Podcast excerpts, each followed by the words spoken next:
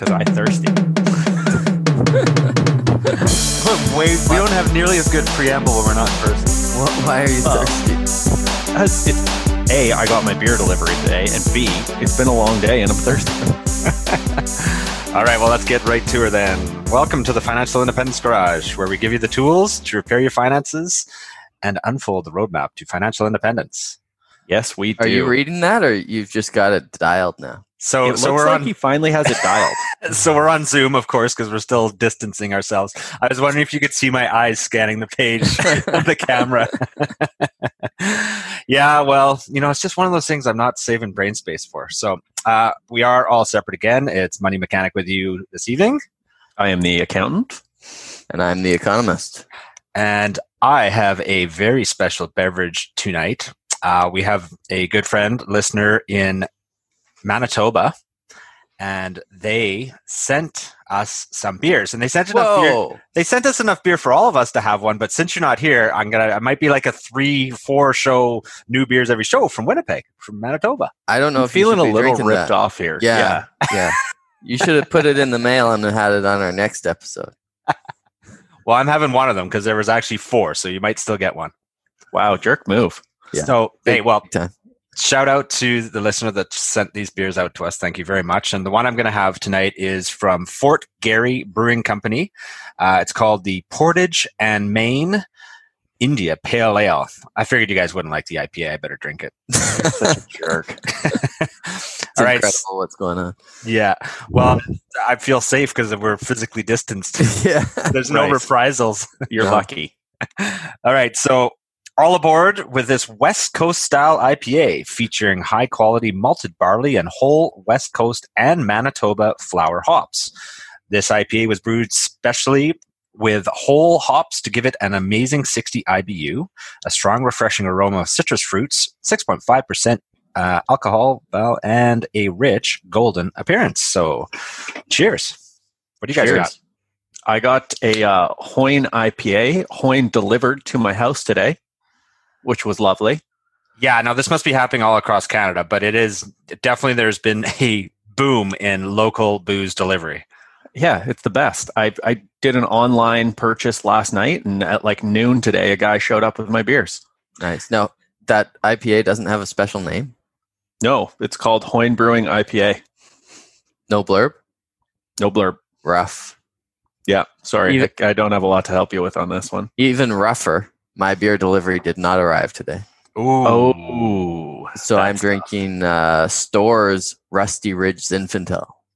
Oh, you're on the wine Zinfandel. again. Yeah. Uh oh, Okay, yeah. wine train. This one's actually uh, commercial though. Right, right. It's from Ca- California, and it does have a blurb. Uh, the grapes for this Zinfandel were grown in two very old, gnarly vine vineyards on the foothills of the Santa Clara Valley. Given their advanced age and hillside advantage, those vines have produced an intensely flavored wine filled with notes of ripe raspberry, plum, alpine strawberries, and alpine strawberries. No, no fourth thing. The Storrs family creates only limited releases from carefully selected California coastal vineyards. Oh, And you can taste the plums. Okay, can right taste on. or at plums. least I can. there you go. How's uh how's that beer over there, mechanic? you saw my face, eh? Yes. uh, it's got a fair amount of bitterness to it. It's definitely a, a bitter Mm. IPA. Uh, I'm not getting a a ton of the citrus nose that they claimed, but I mean that may be that may be a little bit of uh, subjective judgment these days because some of them just have uh, just a ton of nose, so it's easy to say it doesn't have it, but it's uh it's drinkable. So, Well, so you don't go. rate it? It's not. I wouldn't if I had the opportunity to buy it again. I wouldn't buy it again, but Maybe it'll grow on you. oh, it usually does. I mean, most it was first beer of the day, you know. I have a hard time believing that's your first beer of the day. it is 5 p.m. We should note. Yeah, well, hey, you I told you guys, life hasn't really changed a whole lot around here for me, so it's I'm not taking Right. I'm not taking advantage of this being home all day and cracking into the beers at noon, you know. Oh, I, I, wish thought I you were going back to work or something. Yeah, I might have to do a couple night shifts. That seems not coast fi. That seems like night shifts. It's it's because of social distancing, I said I wouldn't go when anybody else was there. Okay. So, So I, it is Coast Fi. I made the choice. Yeah. Well, I, it was a request whether I would come in or not, and I said, "Well, I'm reluctant at this point, but if you really need me, then I'll arrange the schedule so that I'm available." Have you made your spray disinfectant so you can disinfect the helicopter? well, luckily we The whole helicopter. yeah we wear gloves all the time, so and I'm, I'll only be pulling an engine out, so uh, that gets really hot. I think it'll be okay. So you're not going to lick the helicopter. Then. No, I never, I never have. I don't know what goes on at your work. Well, I, nobody knows what goes on at your work either, so we're all fair. I didn't Right. know what he did for the first five years I knew him. All right, let's get down to business here. Uh, as usual, we're woefully underprepared. Um, it's been, I think everybody can just kind of feel that life's just a little different and everything's just a little bit off right now, whether it's being home with your spouse all the time, not being at work and chatting with people. And, you know, you'd think I'd have a ton of time to read every FI article that every blogger was putting out right now, but I haven't even really been doing that a whole bunch. There's no more time. More times, not a thing. If anything, No. there's less time now. Exactly. I like that one that's going around where people are saying, "No, I, over the last seven years, I thought it was because I didn't have enough time. That's why I didn't clean my house." And now it's like, no, it wasn't. Apparently, it's just because I don't want to. Speaking of things you don't want to do, you got quite the COVID beard going on there. Oh yeah, no, I'm going uh, no shave quarantine. so this thing's Impressive. really getting a little out of hand. yeah. You were just really going to miss your playoff run beard this year, so you had to come up with another idea. Well, there are no playoffs, so I had to come up with something. All right, we answered a few uh, listener emails. Do you want to? You apparently need to pick on me for uh, my response last episode. Yes. So when you were making fun of me for not replying to my emails, I actually got an email back as confirmation to tell you that yes, I do respond to my emails. Perfect. Well, that's good to hear. um, Yeah. And so one fun thing that I learned that might be useful for listeners that I was not aware of is Tangerine will not give you a HELOC on a rental property. Oh, right, because that was the part of the discussion was getting the HELOC for the rental. Oh, okay. right. So apparently, the I didn't realize this because I've never had a problem with it, but apparently the contingencies to get a HELOC on rental properties is much stricter than on your principal residence. Interesting. So, do they have? They won't give it to you at all, or do you need some ridiculous like fifty percent of the value? Or They won't give it to you at all. They just don't issue HELOCs on. That's one bank. that's one bank. And yeah, I, lo- I looked in like um, this is what the Listen, person I was yeah the what the listener was saying, and uh, I don't know if he's okay with me using his name or not, so I'm not going to you know throw it out there. he's but- the listener. He's the listener, yes, and yeah, he was saying that Tangerine will not do that. So interesting for anybody that does has a mortgage through Tangerine or does their banking through Tangerine that if you have a rental property, they will not put a HELOC on it. And you're saying also that in general, I the- then yeah, so then I looked into a couple other banks and I saw a couple like I don't think Coast Capital like I will do it, one of the local credit unions around here. So I guess it's not as common for banks to be willing to do that. yeah, it makes sense. I guess at that point, if you're trying to do a HELOC on a rental property, the assumption from the financial institution is that you were intending to borrow more without technically having to qualify. They've already pre-qualified you at their loan to value.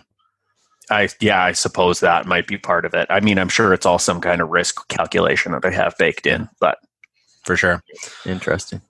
One of the other uh, comments, uh, emails that we were discussing with a listener was regarding REITs, real estate investment trusts. So we'll have a little chat about those because we haven't really done a whole lot of investigation into those on the show before. That's our topic tonight. because I mean they've been doing so well lately. Haven't they, though? Well, and that's why I think it might be a, a bit of an interesting thing to talk about because we all just talk about our normal index ETFs, right? Or for, Right. those, for those listeners that are into their dividend stocks, REITs kind of have a sort of different position in the portfolio that is a little different from both of those types. And the question is, do you need them? Well, and if you do, which ones do you need? Which ones do you want?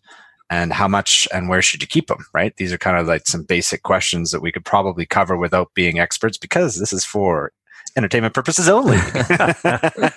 Of course. yeah. yeah. So basically, the question was: is uh, from the email was, do you guys recommend any REITs? And of course, we don't really recommend anything, but the to be aware for listeners that there's there are indexes that have REITs in them as well. Index Yes. where the only product is REITs, right? Correct. Yes, it's a REIT REIT index. I think XRE is the iShares REIT index, and VRE is the Vanguard REIT index. Yes. Are those international? No, those are Canadian REIT indexes. And ZRE is the BMO one. Okay, right. And I, Those yeah, are I the wasn't three- even aware of that. The three Yeah. pop. Those are the three popular ones anyway. For Canadian REITs. Yeah. Mhm. So before we kind of talk about those individually, maybe we'll just start a little bit higher up here and a little top down discussion about, you know, a REIT is. And uh, Mr. Accountant, you seem to like your REITs. So do you want to sort of give us Yes. a brief overview of what a REIT is and how it works? Well, a REIT is a real estate investment trust, and it's essentially becoming a hassle free landlord. There are lots of different types of REITs. Um, most REITs will pay out monthly distributions along with, you know, to kind of mirror the monthly rent they're getting. You've got industrial REITs, you've got residential REITs, you've got commercial REITs, you've got, you know, office REITs. There's a broad spectrum of what they are, and there's a lot of too, like a Canadian real estate investment trust, but all the assets they hold are in Europe or all the assets they hold. So it's kind of misleading to be like, oh, well, I need to buy one in the US to be more diversified. Like just because you own a Canadian REIT doesn't mean that your assets aren't spread out globally. Oh, okay, so the assets in the Canadian indexes are going to be worldwide. Depending what REITs are held within that index. Right, okay. right. Well, um, we, we talked about uh, ERE. So it's European Residential REIT. The count and I were talking about that a little while ago, and they have all their properties are based in, I don't have it in front of me, but um, Denmark, Netherlands, that part of Europe, I believe. Yeah. And the one thing I know this it gets a little complicated for people because it's it's a little bit like picking a stock or picking a dividend stock because I've always gone into the website of the particular REIT. And we're talking about individual ones right now to buy. Yes. I've Yeah. gone in and looked at what their properties are, and they're all very well done. All their websites, a lot of information for investors.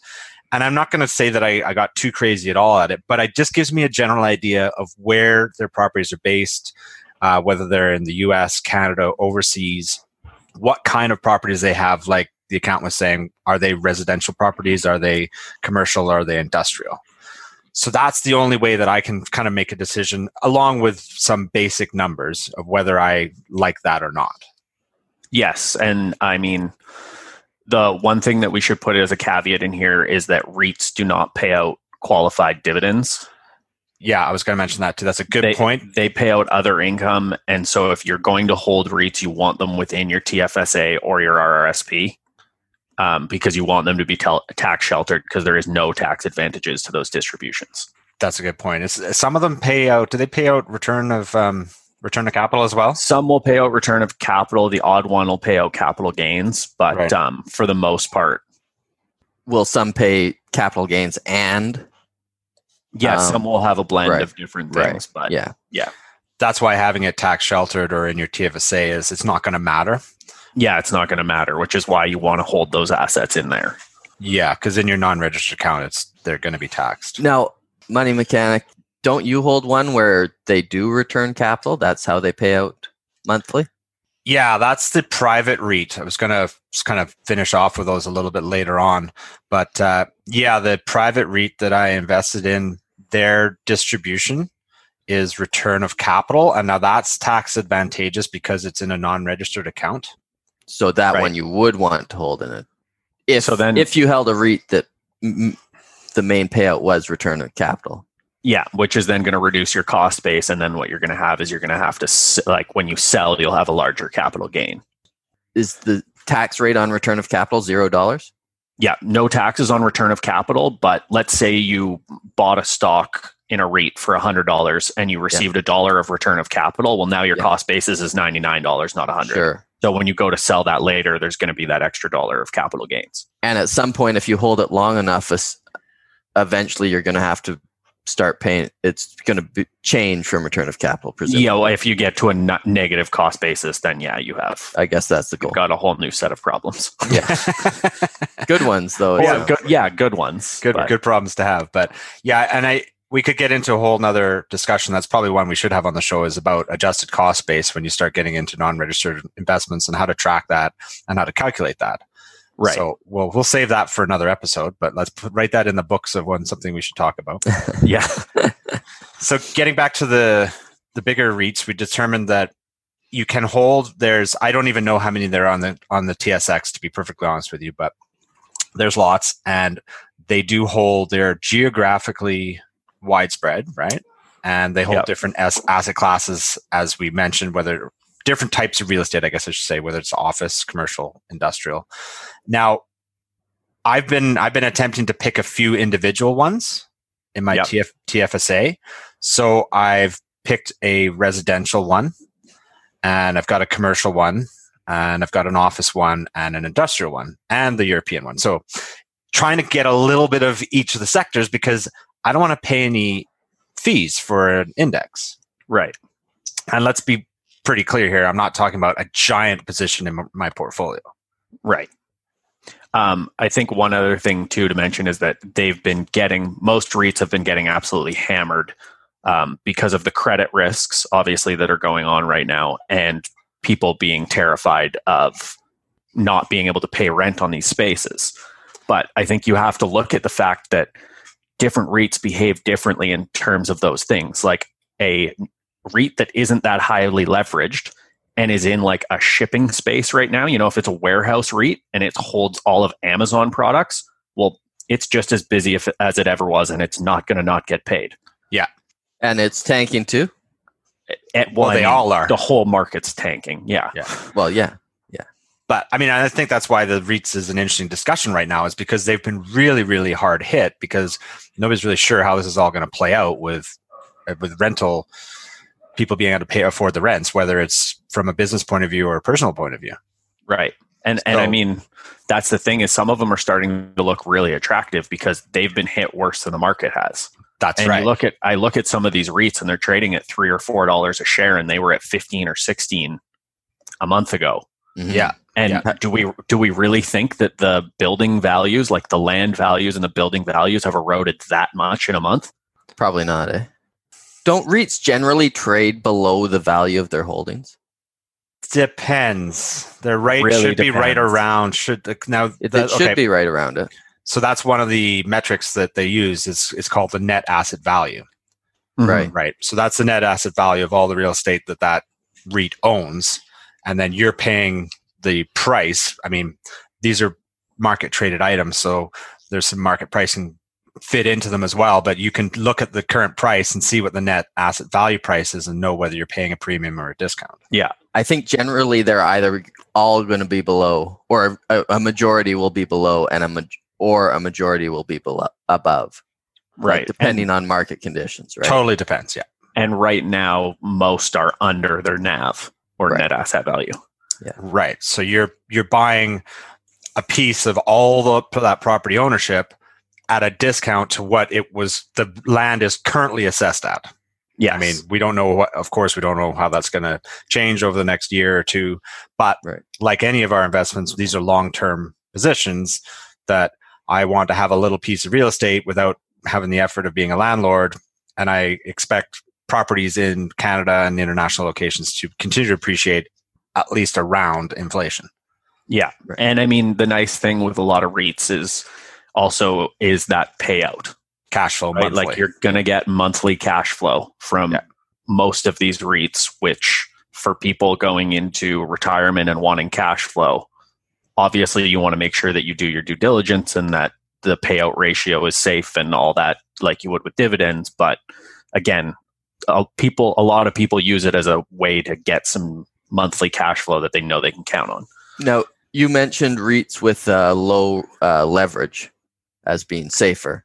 Is there some risk to some high leveraged REITs? Well, of course, it's the same risk as if you bought a rental property with high leverage, right? Right. If you've only got 5% e- equity into a rental property, I mean, you're carrying a ton of risk there without having equity in it. So when you look at your REITs, what sort of uh, ratio are you looking for? well, That's hard. do you do you actually look at the leverage ratio or do you look at their payout ratio? a lot of the times I'm looking at the payout ratio and the debt coverage ratio. So Yeah. you you might not know the leverage ratio in in of an investment you make.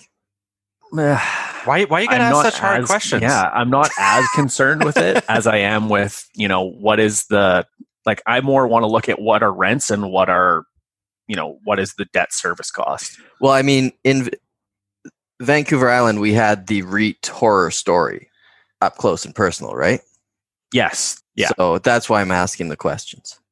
Right. Yes. Well, that's fair. And and that is where private investment can be a little dicey. Yeah, well, let's stick to publicly traded REITs because most of us on our FI journey, that's where we're going to be putting some money if we've got some room in the RSP or TFSA, right? Absolutely. So, so if you're not comfortable with a lot of the terms we've been throwing around, like you know the debt coverage ratio, the dividend coverage ratio, we shouldn't call it dividend dis- distribution coverage ratio. You know, these are the things that if you want to get into it and try and pick the ones that you like, then do do your due diligence, do some reading, and learn how to read those metrics. Now, one of the things we talked about earlier was the easier way, or maybe the index way that fits with our model of investing in FI community, is these uh, index REIT indexes. Uh, one thing I wanted to bring up before we get too far into those is I can't actually I have to look up um, ZRE here, but I know the big difference between XRE, which is the iShares, and the VRE, which is Vanguard, is the Vanguard one is cap weighted. So what that means for the listeners is that it holds a proportionate amount of the largest REIT first, and then yes. then moves down the list, right? Whereas the XRE iShares is equal weighted. So it's chosen whatever it is, the top 25 REITs and holds an equal percentage of all of them. Yeah. And for that for that reason I am in XRE and not. VRE. Well, and it matters because when you look at the size of um, CAR, which is the Canadian Apartments REIT, or RioCan, they're gigantic in relation to the other ones. So you've got a disproportionate amount of exposure to those particular holdings. Well, it's actually proportionate, isn't it? Well, sorry. Yes, you're absolutely right. it's absolutely proportionate, but do you want it to be proportionate? Is what I'm trying to get at. Right. Right. Thank, thank you for the correction, though. And if if you did want it to be proportionate, why wouldn't you just buy that REIT, right? Well, and it- that's part of the argument. Is if you've read some of the articles out there, I know Mark Seed at um, my own advisor's written quite a few, um, basically saying, "Hey, the top four or five REITs in Canada are the biggest. Save yourself the 0.6 cost Management fee. Yeah. management fee and just buy those top four or five holdings in the whatever proportion you feel is appropriate for their their size, right? And and that's a totally valid argument. I I don't have a problem with that at all. Yeah. So, accountant, you are in in XRE. Yes. I am in XRE, but I also own individual REITs. and you're okay with paying the 0.6 for XRE? Uh, yeah. So the rule that I have in my wife's TFSA is it's all index. okay. So you wanted to get her some real estate, I wanted to get her some real estate exposure, and you couldn't so, break the rule. and I couldn't break the rule. so I had to buy some XRE. My portfolio is a cluster bomb of whatever I feel like at the time. Right. yeah, that's pretty much where mine's at too. but yeah, and I again, I mean, I think this. Uh, I want to bring up the diversity thing again with like the different types of REITs, but the different locations as well. Like I own Inovalis, which is in France and Germany. Right. Is it a You know, like- Canadian REIT or It's a Canadian REIT, but Right. that's that's where the properties are. so and it like would if- be in XRE? May it it might be. I'm not sure if it is or not, Yeah. but it's again, it's also a smaller REIT, so it gets less exposure and it has, you know, less. You you you never really hear about it, but at current prices that have been absolutely hammered, it's yielding like 14 percent, Right. Which is outrageous and obviously not sustainable long term. But if you actually look at the underlying assets and the underlying leases, they're still going to keep getting rent. It's all major companies that haven't had big problems with any of their supply chain or any of their sales. Right. You can feel relatively comfortable about it. Now, from the index perspective, I, I also hold a number of individual positions, but I'm looking at it from a different point of view now where I don't have enough cash available to start a, a whole position. And Right. because most of the REITs are in my TFSA, I can't put any more money in there. so it's like, why would I go and buy 10 shares of RioCan in a totally separate account and incur those trading costs? So for me, my thinking right now is I'll pay that 0.6% MER, but I'll be able to put in a small amount into my Questrade and say, okay, I'm going to put $500 into XRE for March or whatever it is, right? And then Yeah. I've, I've made it way simpler. I don't have to be in there forever, but I'm taking advantage of this downturn in the REIT market and getting in there and hoping that I don't know which one's going to recover first. And that's one of the big things too is like, I I have no problem with what I hold. I'm going to keep those ones, but to gain more exposure now, who do I know who to pick? That's the hardest thing. So I'll pay that 0.6 to have a little piece of all of them. Yeah, exactly. Well, and I think that's a, another reason why my wife's TFSA is all index funds because she's not grandfathered into the same ridiculous cheap trading rates that I have with my other brokerage account.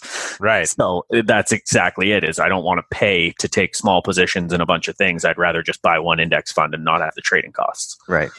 Yeah. And you're going to basic, hopefully lower your risk as well. Yes. So if we were to come up with some sort of uh, FI Garage goal, because uh, hey, it's just our goal at the moment. How much? how much are you going to? If you had a hundred thousand dollar portfolio, hypothetically, how much would you put into a into a REIT index?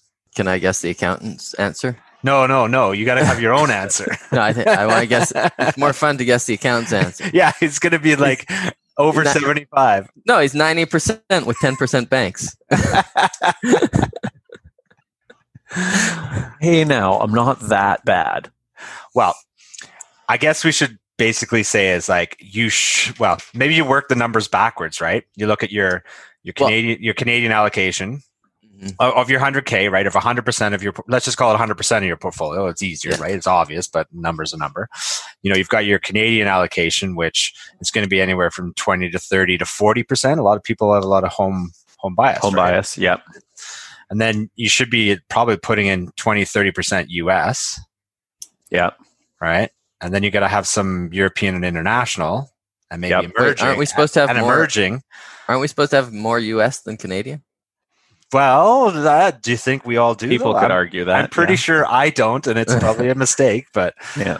yeah. I mean, I think 30, 30, 30 is probably okay for a lot of people, but whatever. Sure. We're not here trying to decide what it should be. But I'm saying No. is, don't forget at the end of all those, dividing that all that up, that oh hey, you could fit some REIT exposure in there as well. So here's a question: Should I have more REIT exposure than you guys since I don't own a property? That's a good question. That is Now, a good question. the I would personally, I would personally say yes, but we all know I'm biased towards real estate. Right, but the counter argument would be, well, actually, your property is tied to one location, so it's really not that similar to a REIT. Well, and it has that is the well, argument. Yeah. there's a lot of risk in having one location, property Right. in one location. So, but I mean, I probably should have more REIT having no ownership anywhere. I would, well, I would think so because that gives you the real estate exposure.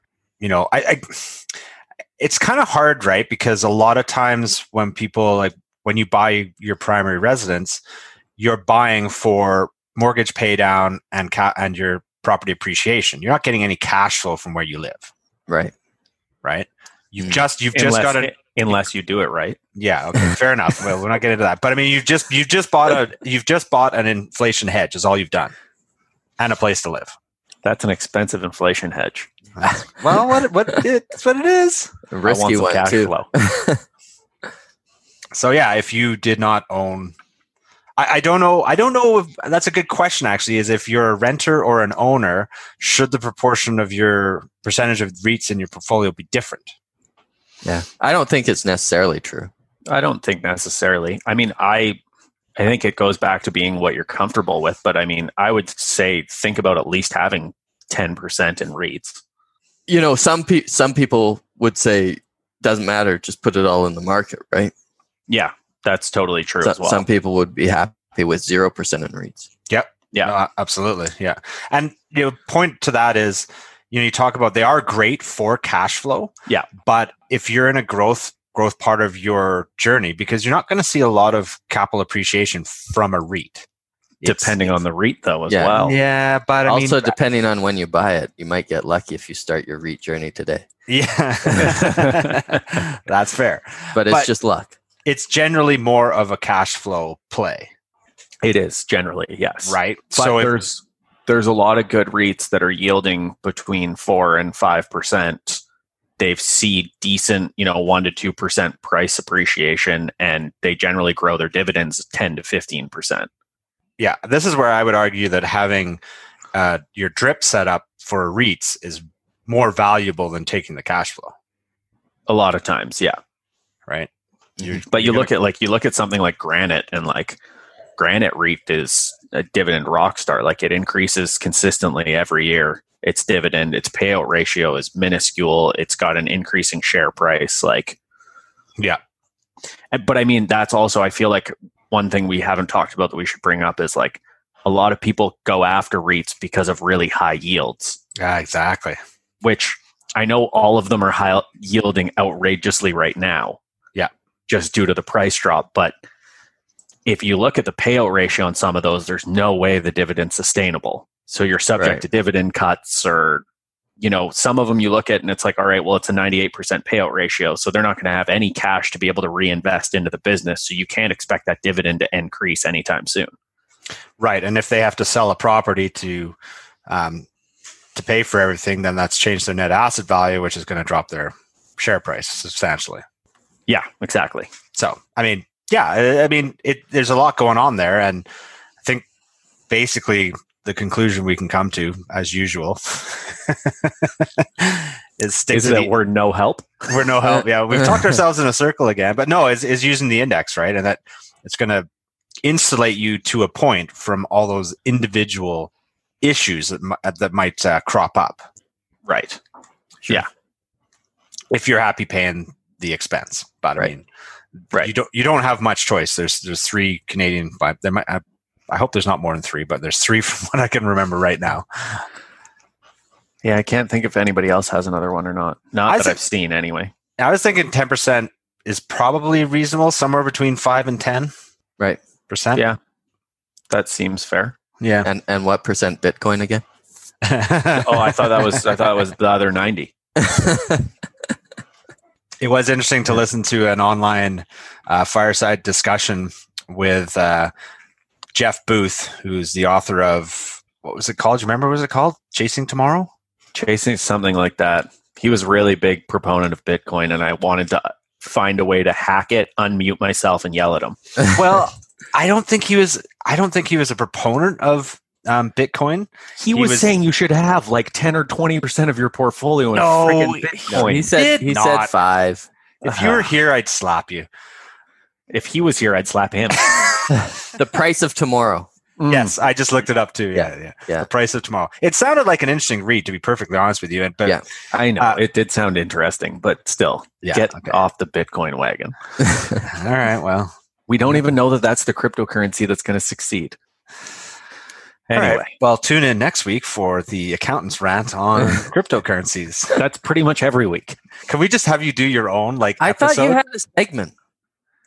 I, we should have. No, a we did one episode. There was there was a segment. One The episode. the accountant's hot take. Yes. Oh yes. You want to go Yeah. for it? uh, I don't think we have time left on the Zoom call for me to be able to get into a full rant. Well, you know, hey, uh, shout out to Zoom because I've been using it a lot to connect with family, and it's a great way to do it. And uh, recording these, so I think it's a huge shout out to them for giving us these free forty minutes to do these recordings, and Yeah. uh, yeah, it's pretty awesome. It is. Yeah, yeah. it's. uh I mean, their business has got to be booming with everybody not being able to go see each other. Yeah, Big yeah, ups. exactly. Yep. Well, and I so we use uh, we've used Slack before for online collaborations as well, and apparently they are doing very very well. You look at their stock price; they've been uh, climbing. That was a Victoria creation. Slack. It was Victoria. I didn't realize that. Okay. Yep. Interesting. Uh, Zoom also has had a little nice go of it here. I bet they have. The January 24th, $73. Uh, today, 146 Well, Ooh, not bad if you're picking stocks. so not everything's down. Not There you go, apparently not. Yeah. Yep. well, there you go.